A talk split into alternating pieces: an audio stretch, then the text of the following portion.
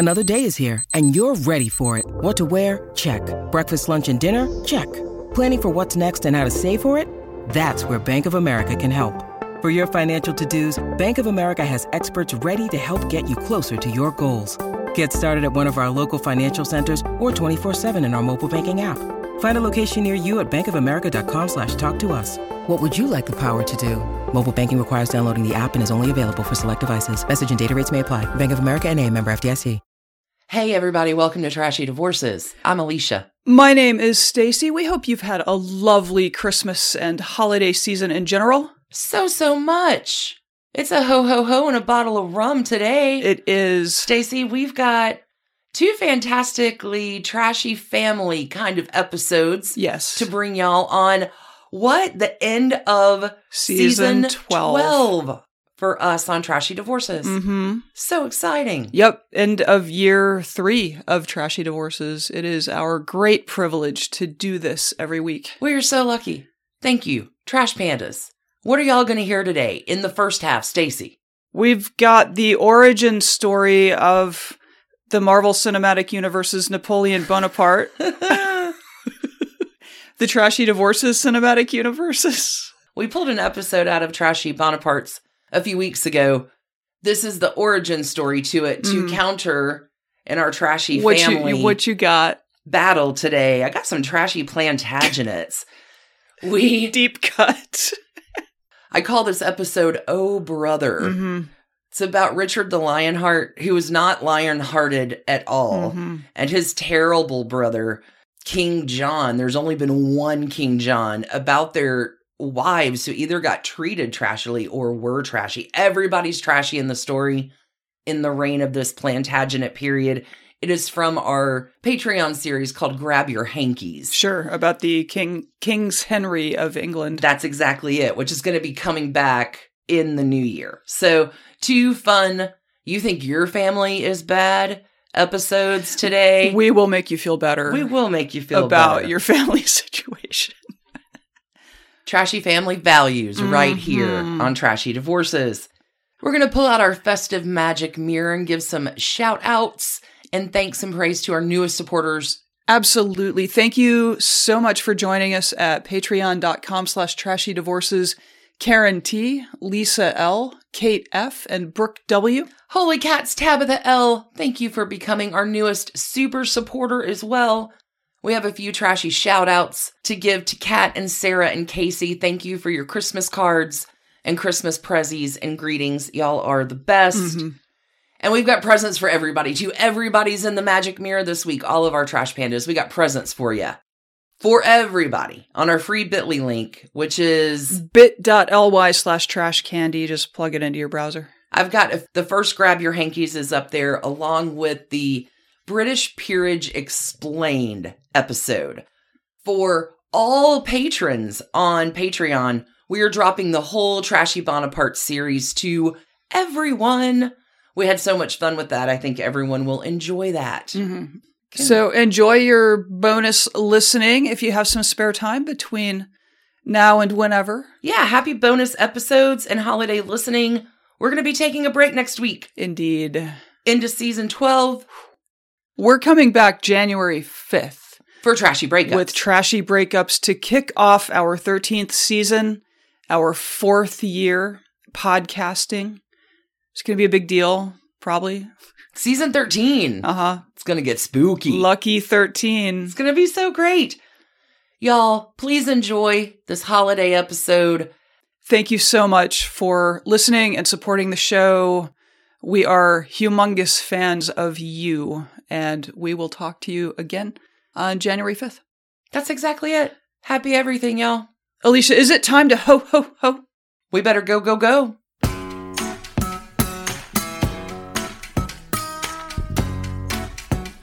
Oh, Stacy, we're getting trashy French today. We're crossing the channel. We're leaving England behind. We are, we are, we have set out in a boat. We are rowing. Whoosh, whoosh. Final status agreement of Calais handled. Poor Calais. Yeah, so for the next few weeks, actually, we're going to be talking about the surprisingly or not trashy family the Bonapartes, Napoleon being the most prominent. How, I mean, we've talked a little bit about Empress Eugenie, Napoleon the Third's wife, Sure. and the Charles Frederick Worth gowns. Like we've seen the after effects, but Right. we're getting into the the origin story. The origin story, indeed. What a family. Um, so today we're going to talk about. Are they the trashiest family you've encountered? They, I think. They may be. I think so. We will know by the end of like the next six episodes or Oh, whatever. I can't wait. Go. Today we're specifically going to talk about Napoleon and Josephine. Allons-y. See, that was right in French, right? Let's go. I believe. Allons-y. I believe. See? Doctor Who, man. that was Tennant. the doctor That was the Tennant doctor. teaches us stuff. hmm Okay, shit. I'll get my bow tie. Let's do it. Napoleon was in Bill and Ted's Excellent Adventure too, right? 100%. Yeah, I think he alright. played the keyboard or something. Something. The year was 1804, and Napoleon Bonaparte made himself France's emperor. Uh, he leveraged his military background, a variety of political alliances, and, um, you know, his wife's connection to other powerful men sure. in the, you know, post-revolutionary French government. So France wasn't like, hey, dude, we'd really like you to be our emperor. He just went in and made himself emperor? we'll talk about how this all came about. His coronation was held at Notre Dame in Paris on December 2nd, 1804, and this was a lavish demonstration of his authority, his new imperial authority. It was also a trashy spectacle designed to establish Napoleon not only as France's leader, but as the head of a new dynasty Oh, for a new age fantastic. in France and in Europe. Napoleon designed the ceremony himself. Bit Oh, good. micromanager. that always goes well. You should ask Henry VIII. Borrowing from Mm-mm. various traditions of uh, of the histories that he loved. It's just a hop, skip, and a jump from like this to Nazi era pageantry. Uh-huh. like it's okay.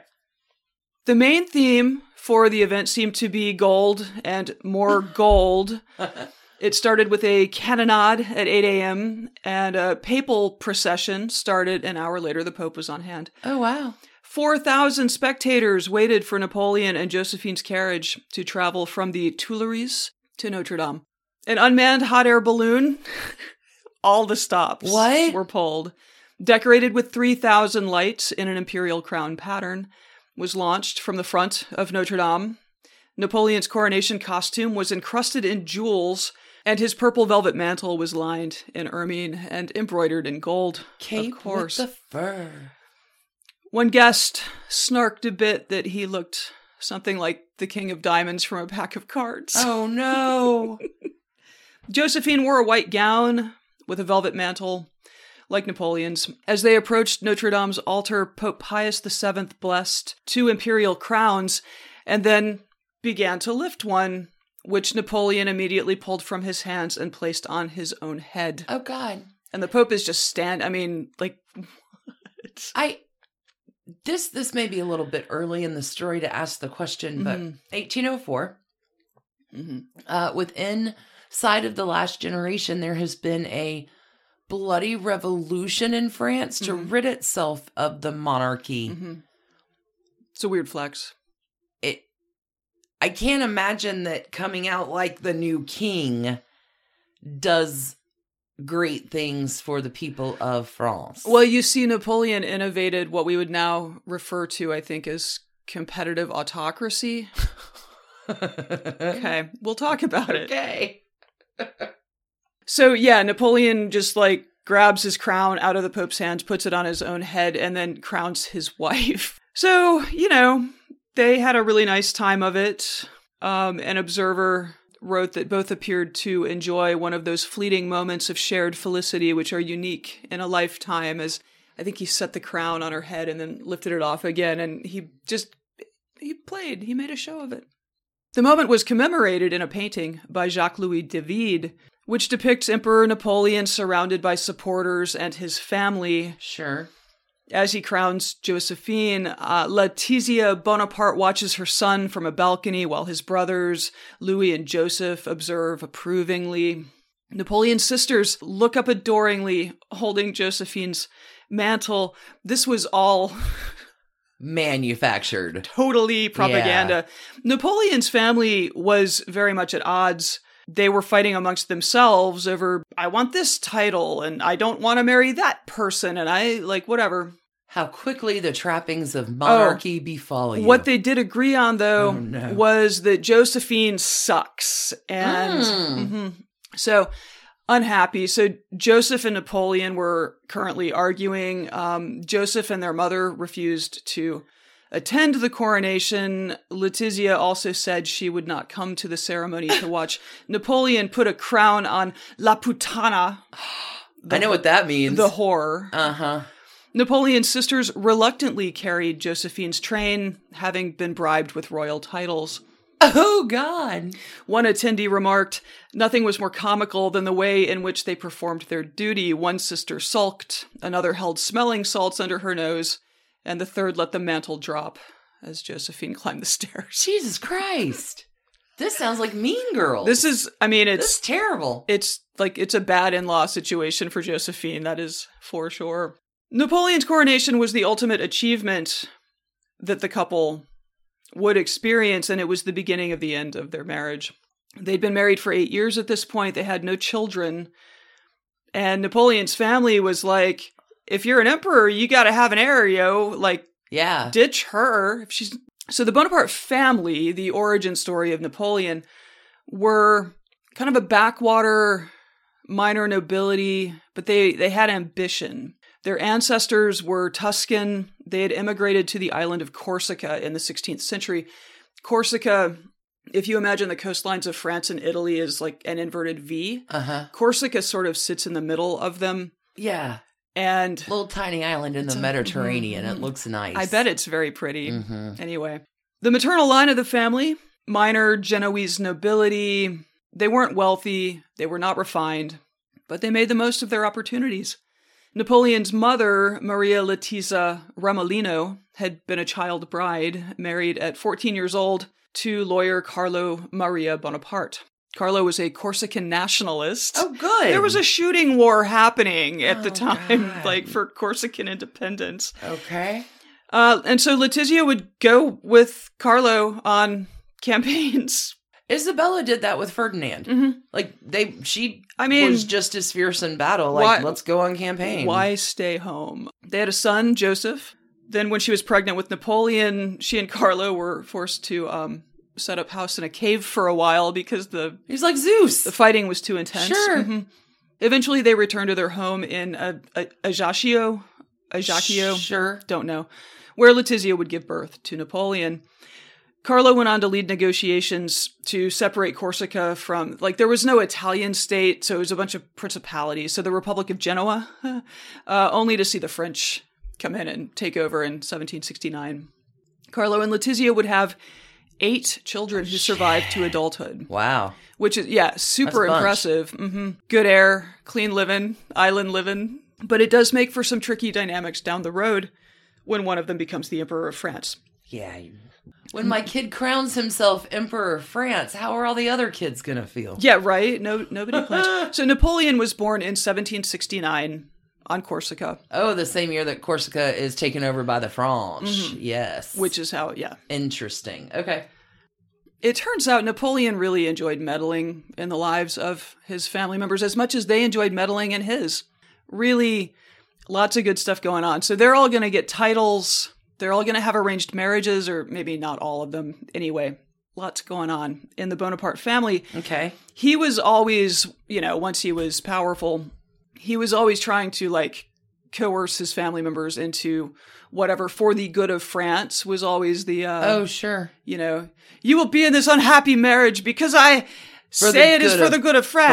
France. Yeah. Okay. Um you know. And if they push, Do you push think that would work with Inman? for the good of the podcast. For the lo- for the good of France, bury your poop. Oh my god. Sorry. Go ahead. embarrassing stuff. If they pushed back, if they tried to refuse what Napoleon wanted them to do, he would threaten to like remove them from the line of succession and take away their titles and cut them off financially and like Bonaparte or Bonaparte. Hooray, yikes. All right, so the Bonapartes decided that Napoleon would have a career in the military.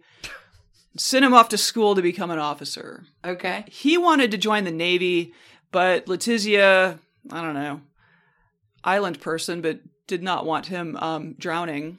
So his career began in 1785. He was commissioned as a second lieutenant in La Fère Artillery Regiment.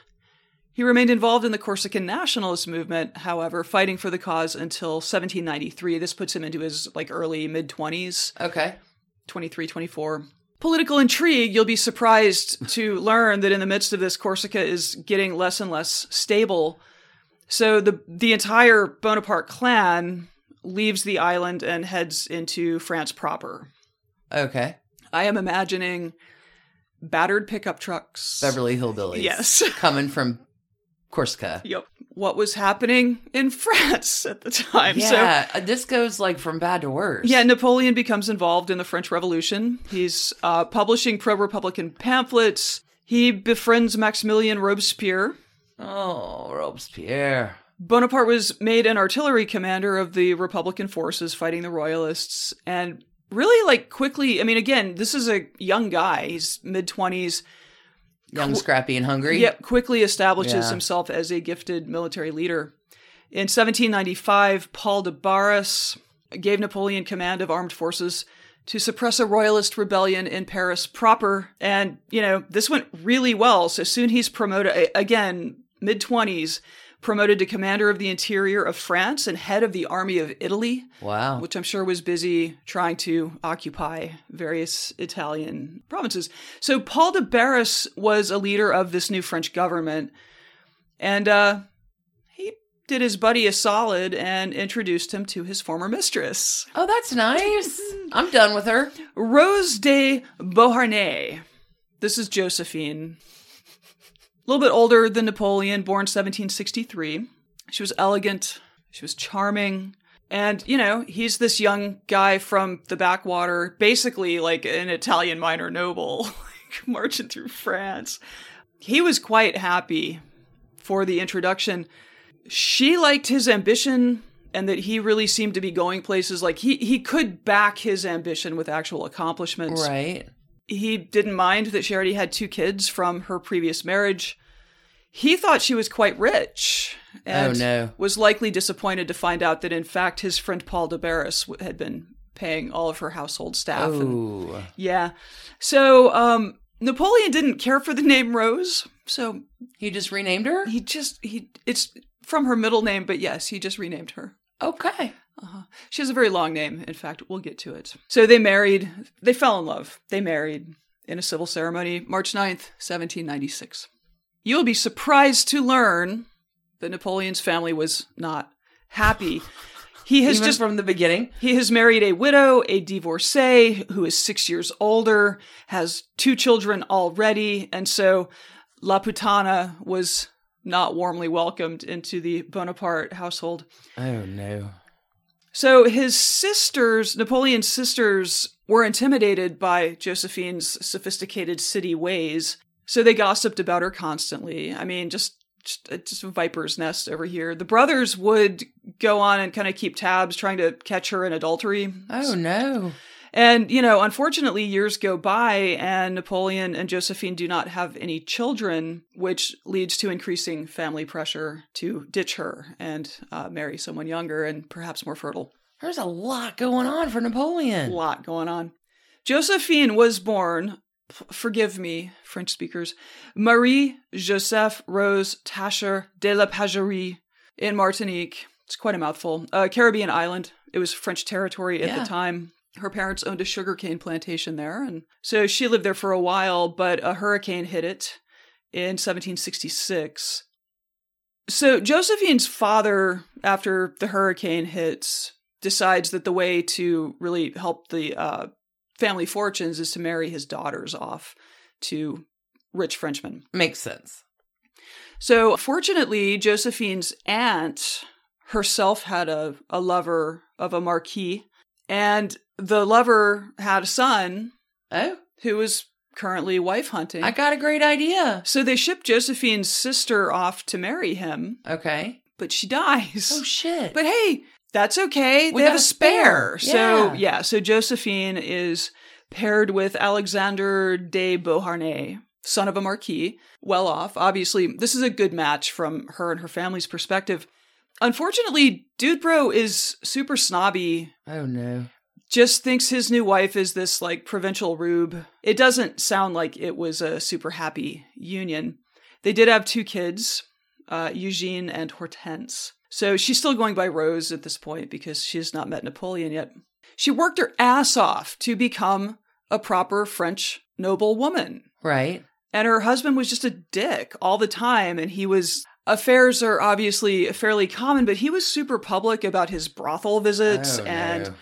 he had long-term mistresses and then one day he's he accused rose of uh, infidelity and ab- abandoned her Oh God.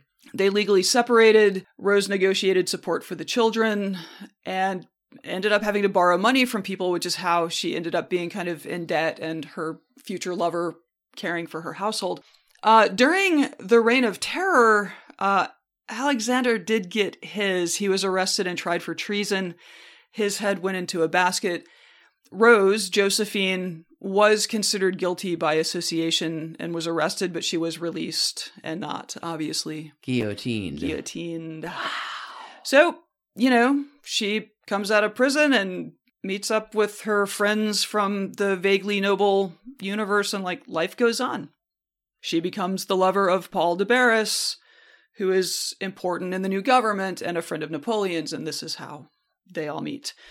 The marriage started off in a fairly difficult fashion. Uh, Napoleon had to leave Paris to take command of the army of Italy. He would send daily letters to Josephine, amorous, sweet, wonderful. She was quite busy with her Paris social life, not a great correspondent.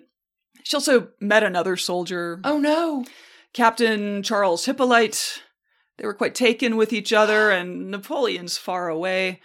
Yeah, he's off in Egypt, learns about the affair, and is he's outraged. So Big man. divorce is on the horizon. Oh God. His family's thrilled. Like, yeah, go Josephine and Charles Hippolyte. We're big on this pairing. Oh no. So, you know, Napoleon obviously consoled himself with a variety of lovers while he was away. Perfect. When he returns to Paris, ready to confront Josephine, she's sorry. She apologizes. She's really contrite. I She- just missed you so much. Totally. Nappy.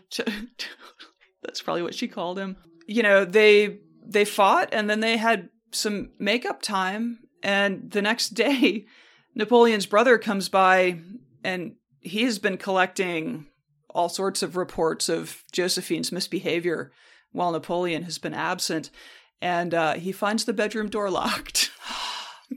Nappy Bones. And Getting that- some. that is- Nappy Bones. That it, nappy bones. There that nappy bones. I Just like it. did it. You've had plenty of time to manifest your Uh-huh. Yeah. charm onto my tutors. Sure. Nappy Bones. Nappy Bones, Napoleon Bonaparte, Nappy Bones. Anyway, Nappy Bones and Josephine were they were reconciling, Oh, well, that's nice. perhaps loudly. I, I don't know. I don't know. So his political rise continued after his return to Paris. Like he had a kind of spotty military record at this point. Like the campaign in Egypt had gone very poorly, but the French government was a fucking train wreck at the time. 100%. Yeah. They were bankrupt. Uh-huh. Um, everyone was unpopular except Napoleon, who was, Weird. I think, a dashing young military commander. He was very popular, kind of the only one. So he allies himself with Charles Talleyrand, Joseph Fouché, and his brother Lucien, um, his Lucien Bonaparte, Lucy Bones, Lucy Bones. There we go. to take power. Again, Josephine had all of these connections with these powerful men, so they just organize a coup d'etat in 1799 and take control. Fantastic. Napoleon was named. Napoleon called himself the first consul. No Roman Uh-huh. heirs there. Wow. That's just will strike the Mhm. fear of Nero into you. Gave himself a term of 10 years. His new government drafted a constitution. They declared the new republic with Napoleon as its dictator. But competitive autocracy, he would hold elections periodically to, to gauge the the opinions of the public. Sure. How'd Um, that go? Well, his brother Lucien, Lucy Bones, Uh-huh. um, he so There were about 5 million eligible voters in France at the time, and it is thought that there were about a million and a half legit votes in, Okay. in this plebiscite on the new constitution government dictator. Lucy Bones goes in and makes up another one and a half million. Like he doubles the volume of Oh, ballots. Basically, ballot stuffing on a grand scale. So uh, weirdly, the people of France agreed 99.94% in favor of whatever it is Napoleon was pushing on the ballot that, that year. Big win. Big, big win. Huge win. Election integrity. So Napoleon and Josephine riding high, high on the hog. They pick up a house at Chateau Malmaison, about seven miles outside of Paris. Josephine loved this place and just starts restoring. She's planting gardens, particularly with plants from Martinique. She wanted the, the feel of home. The feel, I get it. People were also obviously, when they came to meet Napoleon, bringing gifts like live animals. And so soon she had sort of a menagerie going. She was a patron of the arts. She worked with uh, Jacques Louis David, Francois Girard. There were some fights about her spending, but in general, these two were actually quite happy together. Sure. It seems like the lack of air will become an issue. Josephine was said to never cheat again. Napoleon was said to never be faithful. Wow. but yeah, I mean, I think at this point, she's quite happy. Also, Napoleon is frequently away on military campaigns across Europe, of course. By 1804, he had consolidated his power, declared himself emperor, and they moved into apartments in the Tuileries, which I this is a castle that the royals had lived in prior. Right. Yes. So Josephine was like kind of blown away. Um Napoleon carried her over the threshold of the bedroom the first night there because she she felt like she could hear the ghost of old queens asking her why she was sleeping in Josie. it was very weird for Josephine. As emperor, the pressure to produce an heir became Increases. Yeah. immense. And Napoleon's family, ever helpful, Oh, no. the they blamed Josephine. 100%. Could, well, yeah. could not be Napoleon's fault. Napoleon's sister, helpfully, Caroline, introduced him to an 18 year old Oh. named Eleanor Denet de la Plaine. Maybe that's how that's pronounced. Okay. Helpfully, Eleanor was Carolyn's secretary and the mistress of Carolyn's husband, who uh, at that time was in prison for forgery. Oh, God. So Napoleon was was he thought Eleanor was terrific. New, Um, cute, young 18 year old. mhm, mhm, mhm. Nappy Bones looking for you. Yeah, Nappy Bones was really taken with her enough that he rented her a house nearby so that he could visit her for two hours a day. Oh, wow. Eleanor, not such a big fan of Nappy Bones. It was rumored that she would set her clocks ahead by half an hour once he arrived while he wasn't looking. So, mhm. but in 1806, she gave birth to a son. Oh. She said it was Napoleon's.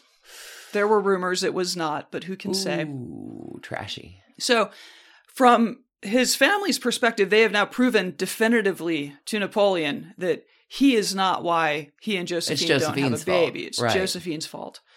And it kind of became like a national issue, right? Like once you're establishing a royal line, you can't just die. You just put the king's head in a basket because you didn't want a royal line. right. Napoleon did not want to divorce or annul annul Josephine. No, he did not want to divorce Josephine. He did not want to annul the marriage.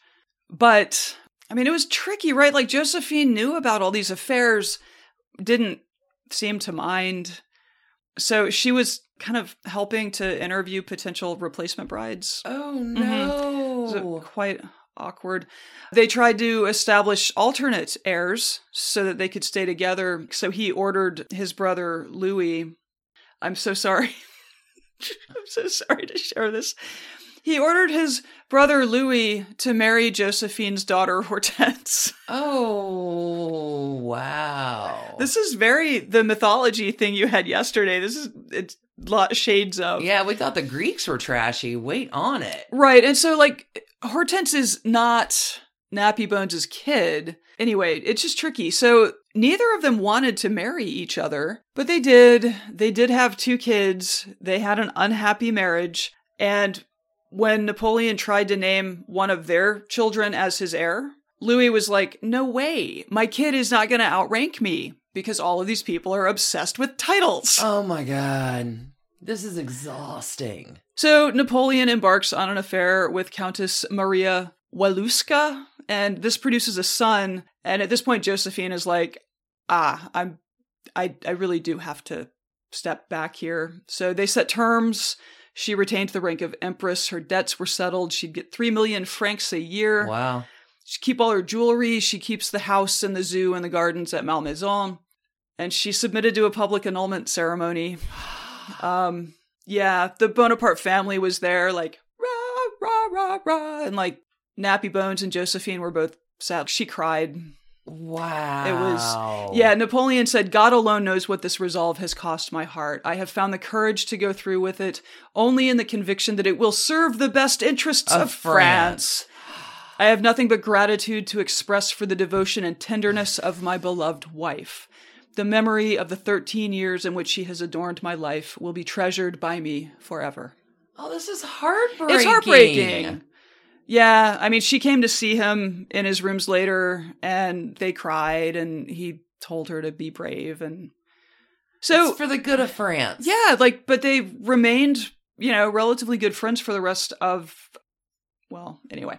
So she goes back to Malmaison, works on the gardens, works on the art collection. She oh. Napoleon made sure like all like people would go and visit her. Like he he worked hard to make sure she was not lonely and that she wanted for nothing. Wow. There were some conflicts. The dissolution of the Holy Roman Empire was happening at this time. And so, as part of peace settlements between France and Austria, Napoleon marries again to Marie Louise of Austria. I feel like the Austrians must be a little tired of sending their princesses to France. You have got to be 100% right on that. Yeah. So initially, I mean, Marie Louise was not into this at first, but uh, apparently they kind of, I guess Napoleon was quite the charmer with the ladies. So uh, they did have a son, Napoleon Francis. And yeah, so the Bonaparte family eventually succeeded in getting rid of. Wait, so the kid he has with his mistress isn't even the kid who fucking takes over that he divorces Josephine for? He ends up having another kid that takes over? Yeah, but the, uh, you know, And you just ditched your wife? Mhm. Nappy bones. nappy bones, the things we do for power. God, for the good of fucking France. Oh, this is good. Yeah, so we're going to talk more about the intrigue and meddling and whatever of the lives of the siblings. This whole family is a giant garbage fire, and it is kind of a thing of glory to behold. that and I'm excited about it. Yeah. Oh my god, that was amazeballs. Big thanks to Kim S., who has been doing the heavy lift on researching this. Those are some delicious tidbits. Oh Thanks, my Kim. god, these are these people are unbelievably trashy. So there we Wow. go, kicking off trashy Bonapartes here on the Patreon. I love it. Well done. Thanks, Hope y'all enjoyed that. Nappy Bones coming back next Wednesday. Bones. Yeah, I I think we're gonna have like six weeks of Nappy Bones. that's so ugly. It's just ugly. get ready. Okay. They're pretty trashy. I think that's it. I for, can't wait to see what's going to happen the next few weeks. Thank you, everybody, for tuning in. Y'all are the very best. It is a Wednesday. Go have a great rest of the week. Mm-hmm. Yeah. Mm-hmm. We'll be back on Sunday with more trashy divorces. Mm-hmm. You'll be back next week with some more tales from Nappy Bones. You're not kidding. God, They're so good. So good. Y'all, until we talk again, keep your hands clean. Keep your hearts trashy. Big love. Allons-y. Oh, allons-y. good. Yeah. that's good. Okay. Tout All le monde. Bye, everyone. For the good of France. Bye, y'all. Hey, Trash Pandas. When you need a brain break from your day, let me recommend the game June's Journey for Android and iPhone. It's a hidden object mystery game where you are solving a murder, uncovering family secrets, and, I don't know, exposing official corruption, all in an extremely stylish 1920s setting. Every scene takes you deeper into the mystery and introduces you to an expansive cast of characters as June Parker explores the questions surrounding her sister's apparent murder suicide at the family's beachfront estate. Add your own elements to the island, from lush gardens to gorgeous new buildings. This story has so many twists and turns. Right now, we are on a global journey attempting to rescue June's niece, Virginia. It's a great combo of gameplay, it's a memory puzzle, a design project, an intriguing storyline with genuinely fabulous art. When you want to let your mind wander, relax into this glorious 1920s murder mystery and get lost in the fun. Discover your inner detective when you download June's Journey for free today on iOS and Android. Sibling fights are unavoidable, but what if every fight you had was under a microscope on a global scale? That's the reality for brothers Prince William and Prince Harry.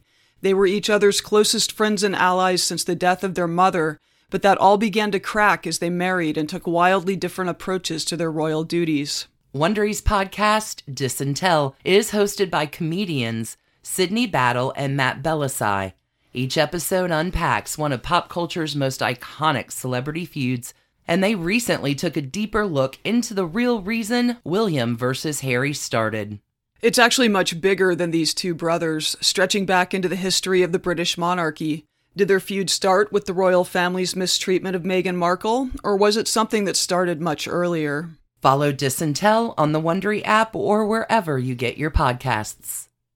When you need mealtime inspiration, it's worth shopping Kroger, where you'll find over 30,000 mouthwatering choices that excite your inner foodie. And no matter what tasty choice you make, you'll enjoy our everyday low prices, plus extra ways to save, like digital coupons worth over $600 each week. You can also save up to $1 off per gallon at the pump with fuel points. More savings and more inspiring flavors make shopping Kroger worth it every time. Kroger, fresh for everyone. Fuel restrictions apply. Today's episode is brought to you by BetterHelp Online Therapy. Check them out at betterhelp.com/trashy. Stacy, both you and I have benefited from therapy in our lives, and over the last couple years, I've appreciated my BetterHelp counselor so much. Therapy can be a little like scheduled maintenance on your car, keeping everything serviced to prevent bigger issues down the road, or like the quick check you do before making a big road trip. Making sure those tires are inflated and your fluids are topped up is not that unlike strategizing with your therapist to make the most of something stressful like a job interview. Think of therapy like routine maintenance for your emotional and mental wellness. It doesn't mean something's wrong, it means you're investing in yourself to keep your mind healthy. BetterHelp is customized online therapy that offers video, phone, and even live chat sessions with your therapist, so you don't have to see anyone on camera if you don't want to. It's much more affordable than in person therapy, and you can start communicating with your therapist in under 48 hours. Why invest in everything else and not your mind? This podcast is sponsored by BetterHelp, and Trashy Divorces listeners get 10% off their first month at betterhelp.com slash trashy. That's BetterHelp, B-E-T-T-E-R-H-E-L-P, betterhelp.com slash trashy. Hey, Trash Panda Nation, let's everyone just take a minute, give yourselves credit for getting to today, and now we cue Sir Elton John. I'm still standing. Would you like to say that you are standing better than I ever did about your personal finances? Our friends at the Oak Tree Group are ready and willing to help you. The mission of this all female firm is to guide you through all phases of your financial journey using an intuitive and holistic approach. Best of all, Oak Tree Group is offering our Trashy Divorces listeners a free one hour consultation with no obligation to talk about your financial concerns. Give the Oak Tree Group a call today at 770 319 1700 to set up your appointment. Again, that number is 770 319 1700, and you can always visit www.theoaktreegroup.net for more information.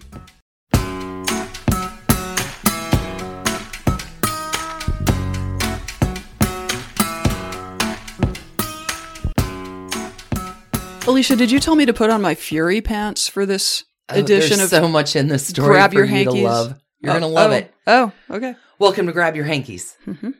This week, We were going to get into Henry the Three because Yeah. the whole thing is grab your hankies, but no. Because last week you did Henry 1 and 2. Right, but we can't get to Henry. We left a little on the table last week with Kings Richard and John that I feel that we'd be remiss if we didn't. So today, grab your hankies. Oh, brother. Oh, my.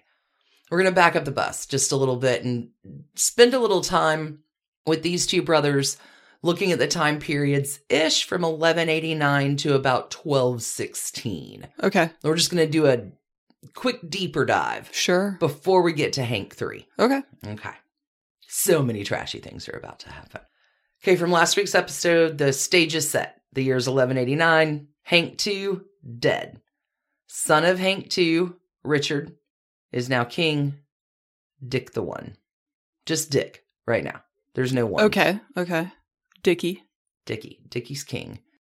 Dickie's the son of Henry II, sure, but he's also the son of Eleanor of Aquitaine.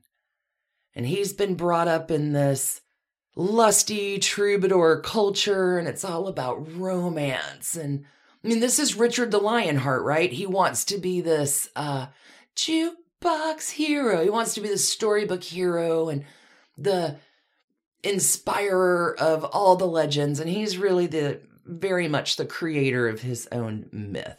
He's not very lion-hearted at all. He's kind of a dick. He's way more concerned with his own image and reputation than actually doing anything good for the country of England. But Funny. That's not how the story goes normally. Okay. no, but like, all right, Dick. The brother that comes after him, John, is truly the worst. So it, you know, comparatively, Richard This- looks like a Lionheart after King John. And this is the King John of Robin Hood legend, yes? Yes, That King John. Okay. The very factual Disney tale Mhm. of Robin Hood. Right. Watch it. We've all seen it. Everything I'm saying you can find in Robin Hood Sure. right now. Okay. Animated. I love that movie. It makes me so happy. Okay. So Dick won, Richard, in charge of England. But he has no intention of actually staying in England to be the king because he has things to do, like go on crusade. Ah. So Richard has never had any other idea in his mind than leaving his mom, Eleanor, to run the country while he is going off on crusade. Like Eleanor, when she was Queen of France, went on crusade in her younger days. So he's just, you know, reliving mama's footsteps. It's what you do. Dick one comes to London for his coronation, and that's about it. He's there to get the crown, but also he needs cash to support his crusade into Jerusalem to take God's country back for Mhm. the good Christian people. Sure. All right. Yeah, not a cheap proposition. No, crusades are expensive. Mhm. They're very expensive. Mhm. And here's the irony the guy in charge of Jerusalem at the time already lets Christians in on like a day pass. But Richard is gonna crusade so he can win Jerusalem, which he does. But if you want to keep Jerusalem, you have to stay in Jerusalem. Weird that. And Dickie ain't going to do that. So he walks out like, okay, great. I guess we keep our day passes, which is what we had all. He doesn't want to install his mom. Well, his mom is is busy. She's got running another, England. She well, yes, but she's also got another plan coming soon. Anyway, Richard needs money because crusades are expensive. Dick does not care about London. He will say that he would have sold London if he could have found a buyer for it. He spends a total in his 10 year reign, he spends six months within the confines of England. Okay. Okay. Those Frenchmen, man. No, he's a French king, right? Mhm. And so I want you to know that England at this point is still run by France. We have French nobles. Now, Henry II has encouraged intermarrying his French nobles with English women. So English identity is beginning to take shape now, but it's not going to be fully cemented until the end of the story. But kind of put that as a post it note in the back of your trashy brain. Okay. Dick is not in England. Dick is on crusades. And oh my God, wasted time, wasted money, whatever. On the way home from the Crusades, right? Dick is captured. He's captured dressed as a kitchen maid in Vienna. He's held for ransom, which Mama Eleanor pays, right, to get Dick back, where he will remain King of England, but not actually in England until 1199, when Dick is shot by an arrow because Mr. Storybook Hero thinks his shit is so unstinkable and he's so untouchable that he doesn't wear armor. He doesn't do the things that you do if you're going to go. He has the heart of a lion, Alicia. well, the heart of the lion was easily pierced by pierced by an arrow. Arrow. So he's out. Like he believes his damn hype so much, but arrows are arrows, you fool. So 10 year reign, no kids. Now, historians like to banter about Dick One. Oh, he was gay. Medieval men have a different relationship than, I mean, it was not uncommon for men to drink from the same cup and eat from the same plate and share beds to like different time. Yeah, it's because they didn't have a. Yes, I agree. For as much as history records actually gay kings that we have previously talked about and are going to talk about, Dick one in gay. He's got some illegitimate kids. He also has a wife. What? Richard the Lionheart was married? I've never heard of a wife. Let me tell you, he's probably never heard of her either from the way that he treats her. Wow. Let me tell you about the queen that no one's ever heard of Queen of England, Berengaria. Does not ring a bell. Berengaria has no recorded birthday because she's a girl, Women, yeah. but she's a high-born girl. Her mother is the daughter of the king of Castile. Her father is the ruler of Navarre. Her dad, new name for you here, is Sancho the Sixth. Haven't had a Sancho yet. No, that's new. Okay. Now, Navarre, her country, gets battered around like a fucking cat toy on the French map for centuries between not only the warring counties in France. So, when I say warring counties, we have all the counties that make up regions of Navarre and Anjou and Normandy and Flandre, like blah, blah, blah. hmm Okay. Yeah, just the little principalities. Right. Navarre at the time is not a big deal at the time of Berengaria's birth. It's not at its apex in power or status because Navarre really is like the cat toy. It just it gets claimed, it gets reclaimed, it gets shuffled off a thousand times. But it's a nice life for a girl. But her mom dies when she's young, and so it leaves her with all these queenly responsibilities. So by the time Dick One is coming up into England, Navarre has redeemed its reputation a little bit. It's it is a little bit more needed as a strategic place on the map. Also, Berengaria comes with an enormous dowry, colossally big. And as you've heard, crusades I was do gonna not say. pay for themselves. If you're gonna hop off to the Holy Land with all your nobles. Well, Berengaria looks like a better bride, but there's a problem. Dick One is already engaged. He's already betrothed. He has another bride in place. Her name is Alice. She is the sister of the King of France. This seems problematic, potentially. This is Phil 2, Philip 2. And Philip 2 and Dick 1 have been in negotiations for a hot minute. Who gets what? If I marry her, who gets the land? If we have sons, how does all of her land that she has and my, like, you know, negotiations? Phil 2 wants nothing to do with this marriage. It would make you far too powerful. Phil 2 is finally convinced. And then, oh my God, Dick 1 goes through all these like hurdles to get permission. Like it is a fight for Dick to even think about marrying Alice. He has to convince Philip, he has to, con- like, it's a thing.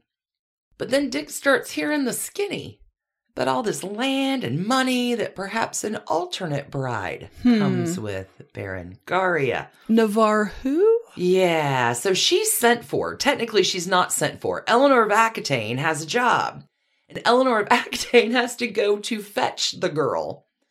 So Eleanor of Aquitaine travels like months and months to go fetch her, and then they spent months and months together, Berengaria and Eleanor, on the way back getting to know each other. Because you don't do anything without Mama Eleanor's permission. I guess Eleanor gives it she gives her approval because the wedding is on. But that causes a whole fallout with Philip II of France, and they are going to fight for a really long time about this. The wedding does happen. It's a spectacle. Hello, new wife. See in about two years because I'm going on crusade. So poor Berengaria gets locked up with Dick's sister Joanna in this castle. Like they can't even, in hostile territory, they can't even open the curtain window to see like what the weather is outside. This is the most boring life. What puzzle are we going to do oh again God. today? Like they can't go More outside. needle points. More needle point. Like it's terrible. But this will make Berengaria and Joanna very, very close, right? Because they're holed up They're together. being held captive together effectively. That's exactly it. Okay, so it's boring. But Dick won no love for his wife. He never sees her. He's cheating across the European continent on his big crusade, which isn't as holy as he makes it out to be. But anyway, Berengaria's kind of done. Dick gets captured. She's like, I'm out of here. Mama Eleanor, my mother in law, is in charge of everything. I'm going to go back to uh, Aquitaine. Forget this. I'm out. I got other things to spend my time on that aren't this. Is this Berengaria or yeah, Eleanor? Okay. Yeah. Until like 1194. So the Bishop of England pulls Dick back. And he's like, listen, man, everybody's talking about you all the time. You need to get with your wife. You need to have an heir. You need to deny all other women. So Dick One goes to this whole like, oh, I'm in love with you and brings Flowers. Berengaria back and flowers and diamonds and candy, but it's all very short lived because honestly, Navarre is no longer needed. That's how quick Navarre cat toy batted around. That's how quick it changes. And there are no kids. So whose fault is it? Berengaria. Obviously, it's hers. She is the woman to blame. Mhm. So Dick the One is going to die in 1199 with the I don't need to wear armor move. Look at my lion heart. And Berengaria is the forgotten queen of England. Nobody remembers her. Nobody bothers to tell her Dick's dead. She finds out from a passing priest. Like she's going to check her mail and there's, you know, Father Brown driving by like, damn shame about your husband. And oh she's like, what are you talking about? She's not invited to the funeral. I'm free. She participates in nothing state oriented because she doesn't even get the news until Father Brown's like, Oh, it's taking flowers to Miss Marple in your village. My husband's what? Yeah. High murder rate there for some reason. Mysterious. Oddly enough, she is a English queen that during her time as its reigning monarch never sets foot inside the confines of England. Weird. So she just lives across the channel. Yeah, I mean she's yeah, but I mean most of English monarchy is taking place in France, Right. Until Right. Henry III. Okay, good lord. All right, so now King John, who is in charge, and he's coming into detail, but I want to wrap up with Berengaria because nobody ever gives her enough credit, nor do we know her name. King John is terrible to her. He's terrible to everybody. But King John is going to take all of her dower lands and her money too. Now, Pope Innocent III, Pope Innocent III is going to come back into play in a minute. He's not innocent. Pope Innocent is a dick. I spotted that right away. Don't worry. Pope Innocent will try to make some headway with King John into not leaving Berengaria destitute. So John's like, great, I'll give her back her lands, but I'm going to take all the money from her lands. Like, it, it's terrible. This is a move he likes to play. It is not until the reign of Henry III that all of the back debt that she's owed is corrected. She'll live until 1230. Like, she's going to live a long time after the death of Richard I. A long and happier life. Well, long and happier, always in debt.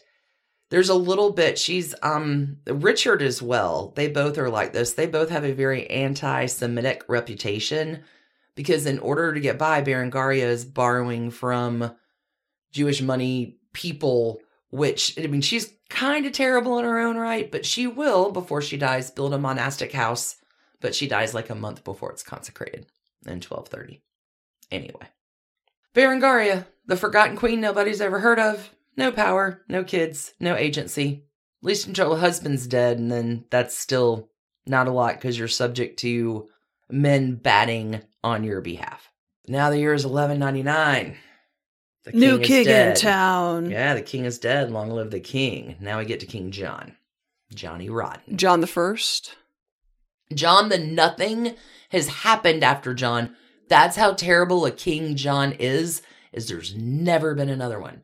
We're going to talk about another king that there's never been another of right after this. But Well, and we did last week. Stephen, the yeah, redheaded guy. Yeah. yeah, you're about to hear about your French King Louis, Mm, who's King of England. Do you know that England had a King Louis? don't. Only one of those two. Okay, but King John, Johnny Rotten.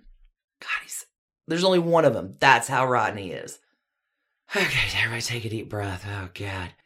Henry VIII learned it by watching King John. That's all I have to say. There is a role model for Henry VIII. I can't wait to hear how many repetitions that y'all are going to hear in this. John is the last son of Henry II and Eleanor of Aquitaine.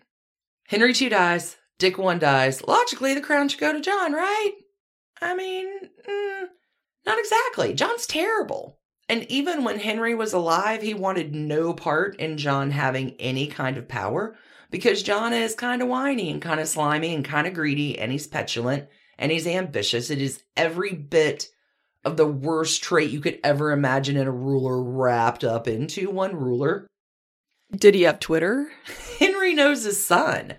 Uh, John's name, like, because you know, how, like uh, William the Bastard. Everybody's got kind of a, a William Rufus. Everybody has a name before they get their king name.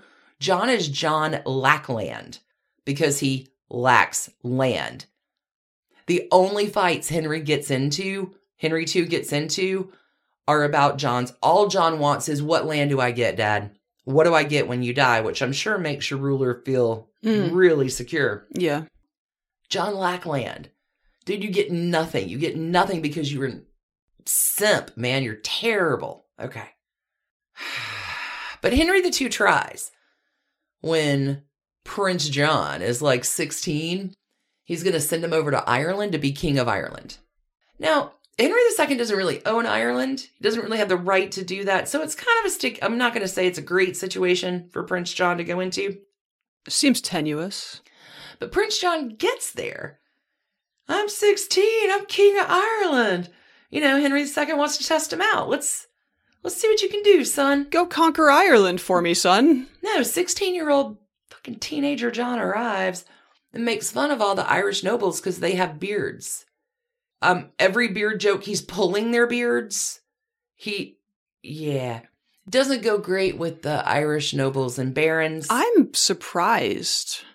John is back inside of a year. Wow. Okay. No one wants John to be anywhere near power. I'm surprised he survived that. I feel like there would be reason to take a more permanent solution, but okay, so Henry's dead. Dick assumes the throne. The same year Richard I ascends. John is going to marry. His wife is Isabella of Gloucester. She can trace her line to Henry I, although Isabella and John are second half cousins. Royal interbreeding at its best. They've been married a decade by the time that Dick one bites it. No heir in sight. No kids. No issue. Once again, whose fault is it? This time Isabella's. oh, okay, yeah. All right. She's the woman to blame. Isabella. Sorry, I thought you were still talking about. Berengaria? Yeah, there you go. Nope. Okay, so so both of these brothers have no children. Oh, John's gonna get kids. Okay. His first wife is not the wife that sticks Oh. around. Hold Mm. up. It's about to get trashy. Okay. Because John is a king, and it's clearly my wife's fault, even though we've been married a decade, that, Yeah, I mean, it's not my fault because I'm Obviously. a horn dog. sure. John will sleep with anyone. But Dick dies, and John wants to take over, but there's actually another potential claimant. See, Henry II had another son, Geoffrey, and even though Geoffrey's long dead, Geoffrey has a son, Arthur, Duke of Brittany. He's about 15 years old. The Brits do like their Arthurs. The King of France has blessed Arthur 15 year old Arthur, Duke of Brittany, to go be king. I Hmm. will support you in this. Let's continue to fight. That's some powerful backing. Yeah, exactly. He's young. But yes, I can be contention to the king until Prince, now King John, takes Arthur to the river and drowns him. Fucking Catfish John, man. Oh my god. Singing the nerdy nitty gritty dirt band now, but yeah, Catfish John. So this Okay, is maybe his uncle. prisons locks him up, but this is like in a Princes in the Tower move before Richard III does it. Prince John does it with Arthur in contention for the English crown. There's evidence that Richard III did no such thing. No, exactly, but Prince John does. Yeah. Like all of a sudden, this Prince Arthur, we don't know where he went. We never heard from him again. 'Cause He's laying at the bottom of a river because Catfish John killed him. Crocodile ate him. Anyway, child murder is not a great look. We'll put it that way. But John is now king and has no heirs, which is going to become important in short order. So John's like, "Mm, maybe this decade long mar- marriage to Isabella, you know what? It's probably not even lawful after all. I love the look you're making on your face. We have the laws of consanguinity and all that. Tut tut. I would like an annulment, please. Which John will get, but instead of letting Henry VIII learned it by watching John. Instead of letting Isabella of Gloucester just go back to Gloucester, be free, maybe get married again, have a happy life away from his petulant, whiny ass face, he locks her up. He imprisons her. No remarriage for you. No freedom. I'm gonna keep you locked up. I mean, did her head stay attached to her neck? Yeah, but Okay. she, we're we're not done with Isabella of Gloucester quite yet. Okay, but what to do? There's one wife locked up. I must find a new bride that can fruit children. Now there's a plan in place. King John has it in the works to marry a princess of Portugal, right? And this is a pretty good match. Everybody's on board with it. I'll say Portugal kicks ass. Right. But, but, there's also a youth. Good fortified wines? Come on. Now, Portugal is out. There's a young girl. Her name is Isabella of Angoulême. and uh, when she was eight, she was engaged to and already kind of married the son of this other French noble. Like the first ceremony had been completed. All they're waiting for her to do is turn 12 so they can do the consummation part. I have nothing to say here. Okay, but her first marriage combines a lot of land and a lot of power, and she's already married, right? But, but, King John is like, she's almost 12 now. Maybe she's 10. He's 35. Oh, God. Okay. And I'm in negotiations to marry this Portuguese princess, but I am a horn dog and she's going to be 12 soon. And she's described as like Helen of Troy. She's a great beauty or will be a great beauty, you know, when she's out of puberty. And he's not even really divorced from the first Isabella yet. There's no process being followed. It's just his like sheer lust and I'm king and I get what I want. And sure enough, a 12 ish year old Isabella will wed a 35 year old John in 1200. It is scandalous. It is rule breaking, norm breaking, Bigamy. causes a lot of shit to go down. They're still fighting about Alice and Richard from a deck. Like, they're still fighting about Arthur, the Duke of Brittany. They're just pick a reason England and France are fighting, but they're all on the same side, but they're not. Oh my God. All right. This causes a lot of shit to go down because Isabella was already married. She's pre con, like, what is wrong with you, John? And the French king is pissed. And he's going to take away all of John's lands in France. Isabella's sent back with her father and she is rescued, but I mean, rebellions and blah, blah, blah. Okay, remember Berengaria. Now she's been allied with John, even though, like, she's trying to get her lands and her money, but now she's like, screw that. So she switches sides and goes back with Philip II of France, which is a big deal. And everything's going terrible for John, but it's going terrible for John because of his own actions. Not to mention the band of merry men in the woods. No way. No, it's his own actions. I mean, the merry men. No, I feel like they I feel like they pop up because of his own actions, but Okay.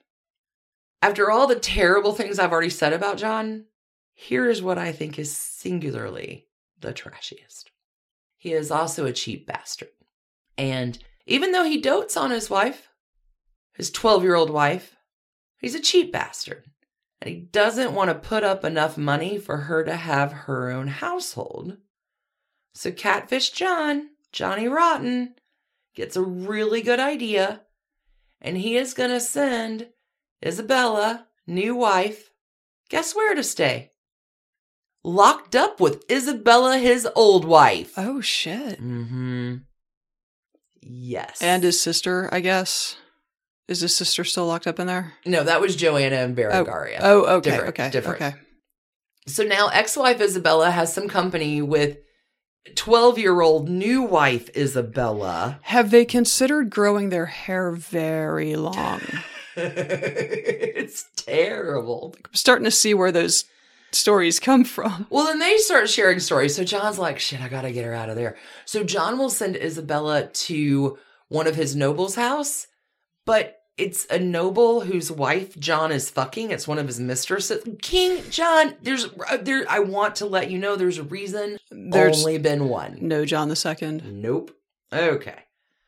So John's sleeping around everywhere and like he's sleeping with all of his nobles' wives, which his nobles are tending to like less and less as time goes on. Isabella, once she can bear children, does. Five kids. Henry, first son, who's going to be Henry III. Three daughters who all marry extremely well. The first is Joanna, who will be Queen of Scotland. The second is Isabella, who will be Holy Roman, Holy Roman Empress. Like her, oh, she has another spare son, Richard, as well. But Isabella the younger, she's young. She's peddled this man. He's a child predator. So after kids, maybe she sleeps around a little bit too. But all of this is turned against her because now the rumor is she slept with her half brother. Where have you heard that before? Yeah, this really. Uh, so many parallels. Like they learned it by watching you. And okay, oh my God. So now Isabel is a Jezebel and a harlot and terrible, but King John is terrible and the war with France continues. And now all the fucking English barons are pissed. John loses this war with France. The English barons are still mad. And who is it to blame?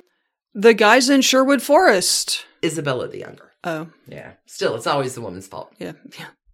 Okay, so this is where shit gets sticky. Because the Pope is like, England, I'm done with you. Prince John, Prince John, King John, you're you're terrible. So I'm gonna step in and just be in charge of England now, and I'm gonna appoint a new bishop. This is Pope Innocent, Pope Innocent the Three, who was trying to help Berengaria. But John, King John, doesn't really like this new plan of the Pope stepping in, and he certainly doesn't like the bishop.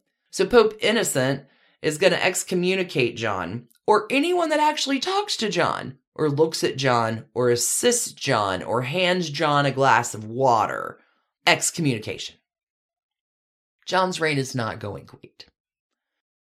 Jesus. By 1213, even John is like wanting to sell out and negotiating with the emir of Muslim countries. Okay. Like, I will sell you England. Please just take this off my hands. I, what kind of price can I get for my country? Want to be a king? Oh my God. Pope is done. And so he puts this Englishman, Langton, in charge of being a bishop. And Langton is like, fuck yeah, dude. This is great because it's an Englishman. And now is a chance to not only shape some laws for the people, but we've had a terrible King Dick one. King John is terrible. This reign has been going on now, shit ass, 15 years. He's quadruple taxing us. Like, we're paying for his largesse and extravagance.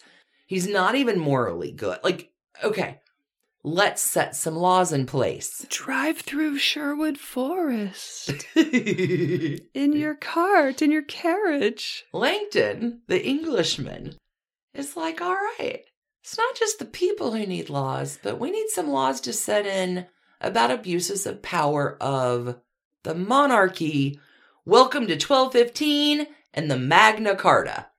I recall this from history class. That's it, right? The nobles force him to sign this charter, right? Correct. Which is technically like a peace treaty because everybody's still at war. I mean, technically, the Magna Carta is we're going to live under these laws and you're going to live under these laws, and let's just call peace because we've been at war now a Mhm. lot of years. Right.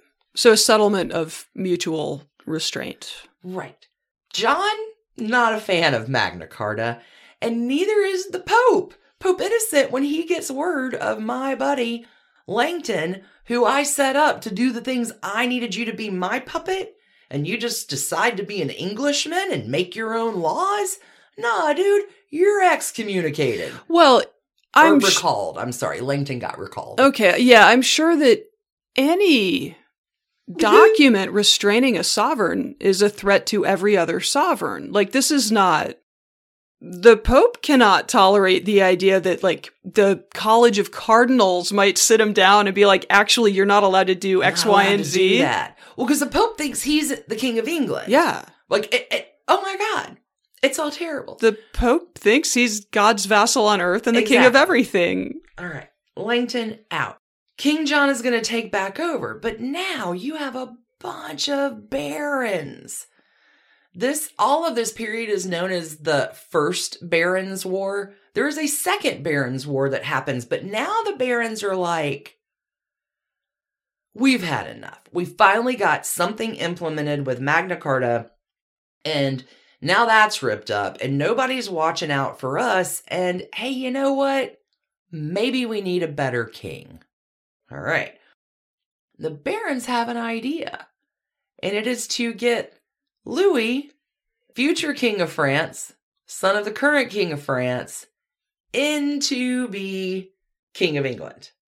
Okay. Now, this is this invitation of a foreign ruler to come be the English king doesn't really seem that odd to people of England then, right? The nobility is all still French speaking. They hold a lot of lands, not only in England, but in France. The Norman conquest, 150 years before. The barons can't get what we want from King John. It is only the next logical move to go back to France to be like, hey, anybody want to be king? And there's Louis, just right there. He's 29. He has significant military experience from the previous French wars. His prowess in battle, he's nicknamed Louis the Lion. Hmm. The only reason Richard wants to be the fucking Lionheart is because Louis is the lion. It's a rebranding. Oh my god. All right. Compared to King John, Louis looks pretty good. He's got a wife. She's ambitious, Blanche of Castile, who is also the niece of King John, right? All God, it's just made in heaven. Yeah. So he's a strong claimant to the throne anyway because he's married to the niece of the king. Sure. And they already have two kids, Philip and Louis. And Oh, that's perfect. Heirs. You oh my gosh. heirs. And maybe like, okay, we'll have one inherit England and one inherit France. And it- perfect. awesome. Wow. Okay. What could be better? Barron's got it all figured out, right? Brooke Shields will one day descend the line. That's it. So the Barons gonna head over to France. They're gonna get Louis. Hey man, um, you want to be our king? Let's hop on a boat. And Louis is like, yeah, sounds pretty super cool. Let's go. I'll be your king. But then it's not cool because Louis, as king of fucking England, appointed king of England, is now appointing all of his guys from France, Flanders, and all the barons who are now a little bit more English than and a little less French are like, Wait a minute. This is not why we brought you to England, dude. I thought I would retain all of the power I previously had. I did not know you would be bringing your own. Well, no, they want the power back of Mar- Magna Carta and more, right? Like this is all this is the Barons' War. Right, but I mean, he's bringing his principles over, mm-hmm. so that's the power cell that they thought they would be. Okay, but King John is still alive. King Louis defeats. How are these guys so bad at this? King Louis defeats King John. So King John is on the run. Okay, like, you don't bring a fresh king in while the other one's still hanging out. Like, but there is one. This is why you. Okay, hold on. Oh, oh god, it's, this is my juice, man. I love it. these okay. barons don't deserve the Magna Carta. Okay, so King John is on the run, and King John is eventually going to be done in by a bunch of fucking monks. Oh, brothers. Wait, okay. So he's fleeing and he stops at this monastery to rest. Then all these brothers are like, Hey, King John, we've been uh working on this uh new new brew, this uh Oh, new no. beer. You want to taste it? And King John does, and he gets a fever and dysentery, and then death. Okay, on behalf of homebrewers everywhere, I would like to note that um, those monks poisoned him on purpose. That is Hundred percent. brewing does a miraculous job at cleaning whatever pathogens may be growing Yeah. in whatever No, water. death by beer. Twelve sixteen. Death by poisoning. Death by poisoning via beer. Sure. Twelve sixteen. King John out. Well, monkshood. Just brewing up some monkshood. You want to try this? Hemlock. What ups? It's fine. It's good. It's good for you. All right, so King John is dead. God bless. King John is dead. All But right, now so we have King King, Louis, Louis.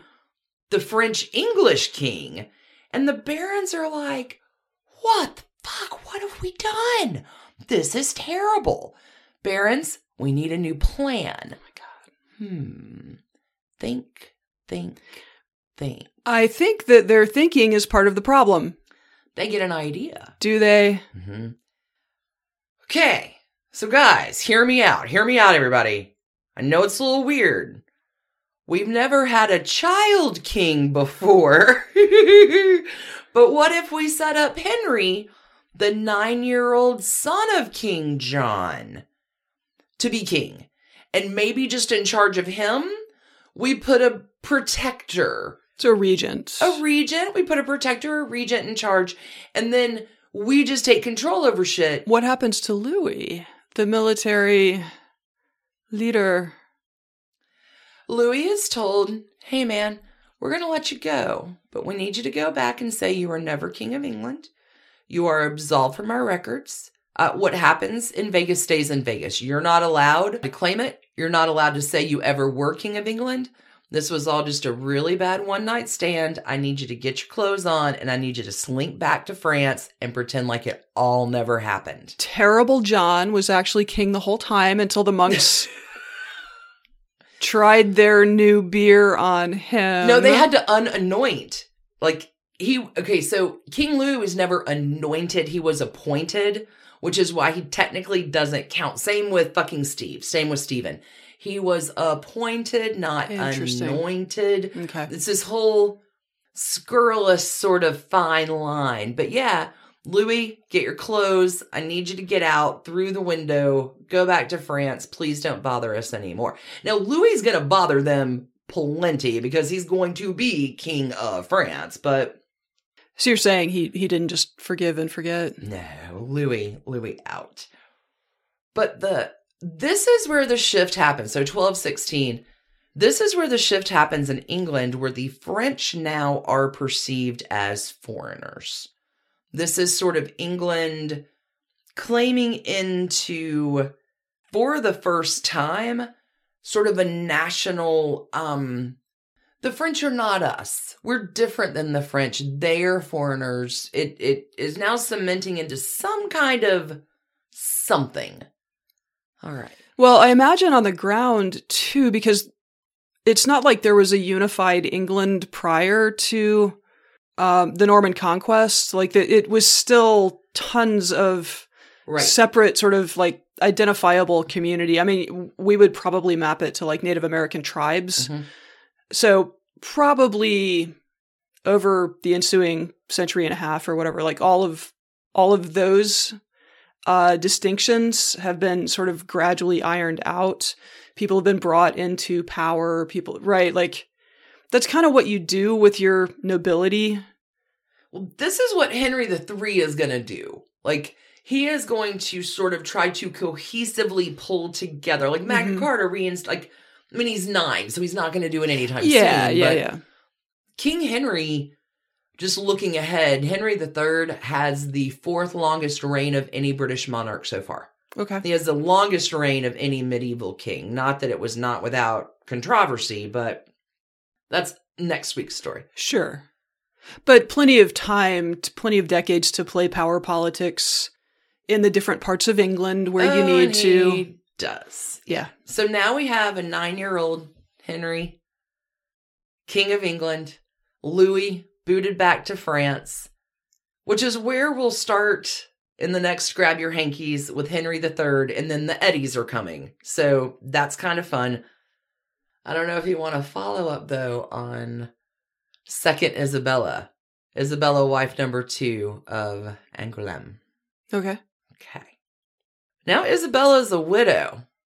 She's a young widow. Her nine year old son Henry is sent to London to be king. There's a regency council to guide him. It's not her. And she's in her 20s. And she's unpopular. She's not really interested in government. And, you know, she's going to go back to Angoulême. She wants her dower lands. They're like, no, we're not going to do that. Why don't you come back to England? And she's like, no, man, I'm not going to do that. I think I'm going to get married. In a scandal. This this cements her scandalous reputation.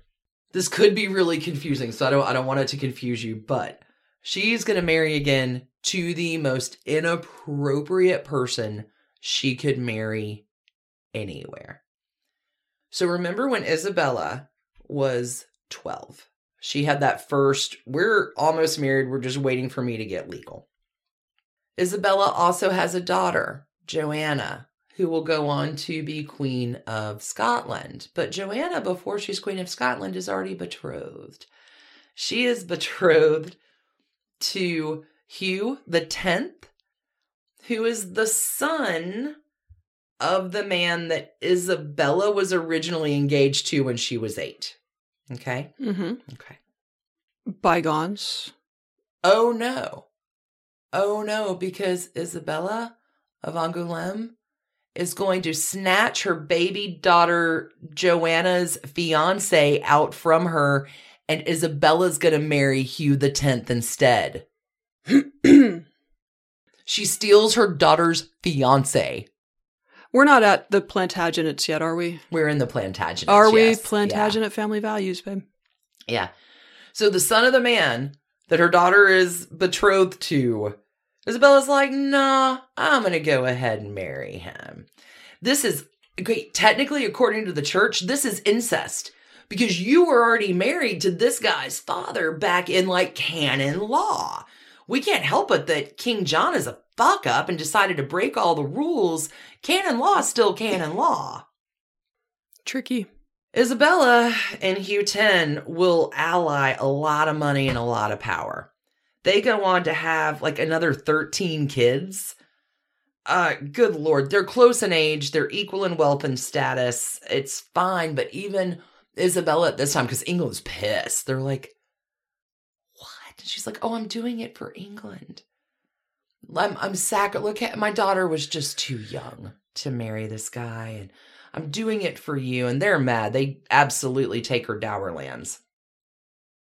She's got a little bit more agency being married to Hugh, but uh, good lord, Isabella still sort of thinks she's queen, even though she's not. She ends up standing at an event. This is God, like 1241 and uh, it's unacceptable to her.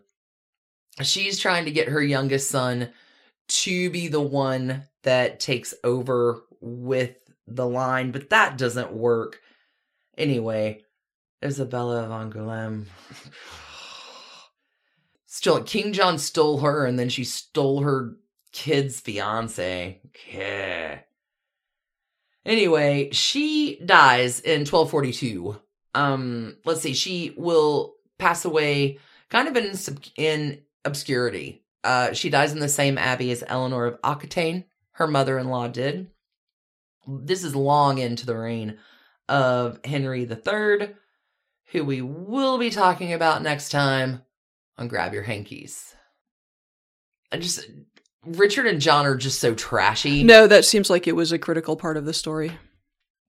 I don't I mean, think it you makes things- skip those two and Well, and then I just got into it, and I'm like, ah, let's, oh, brother, let's just give them their own episode. sounds good. Anyway, back next time with Hank 3 and however many Eddies are coming at the time. Because we go Hank 3, then Eddie 1, Eddie 2, 83. I was going to say there are 3 Mhm. Yeah. And then we get into the Henry dad of Henry 4, 5, and 6. Oh, gosh, y'all. Thanks, everybody, for tuning in. Y'all are the best. Have an amazing day. I hope you enjoyed that episode. Keep your hands clean. Oh, keep your hearts trashy. And for real, if you want the documentary of this, please check out the 1970s film by Disney, Robin Hood. It's real history. Robin Hood and Little John walking through the forest. God, I love that movie. All right, darlings, have a wonderful week. Catch you on the flip. Keep Bye. it trashy. Bye. Bye. and thanks to you for listening. Trashy Divorces is a Hemlock Creatives production, created and produced right here in Atlanta, Georgia by us, Stacy and Alicia, with a little research and writing help from the brilliant Melissa O. Our art is by Sydney V. Smith. That's Sydney V. Smith at carbonmade.com.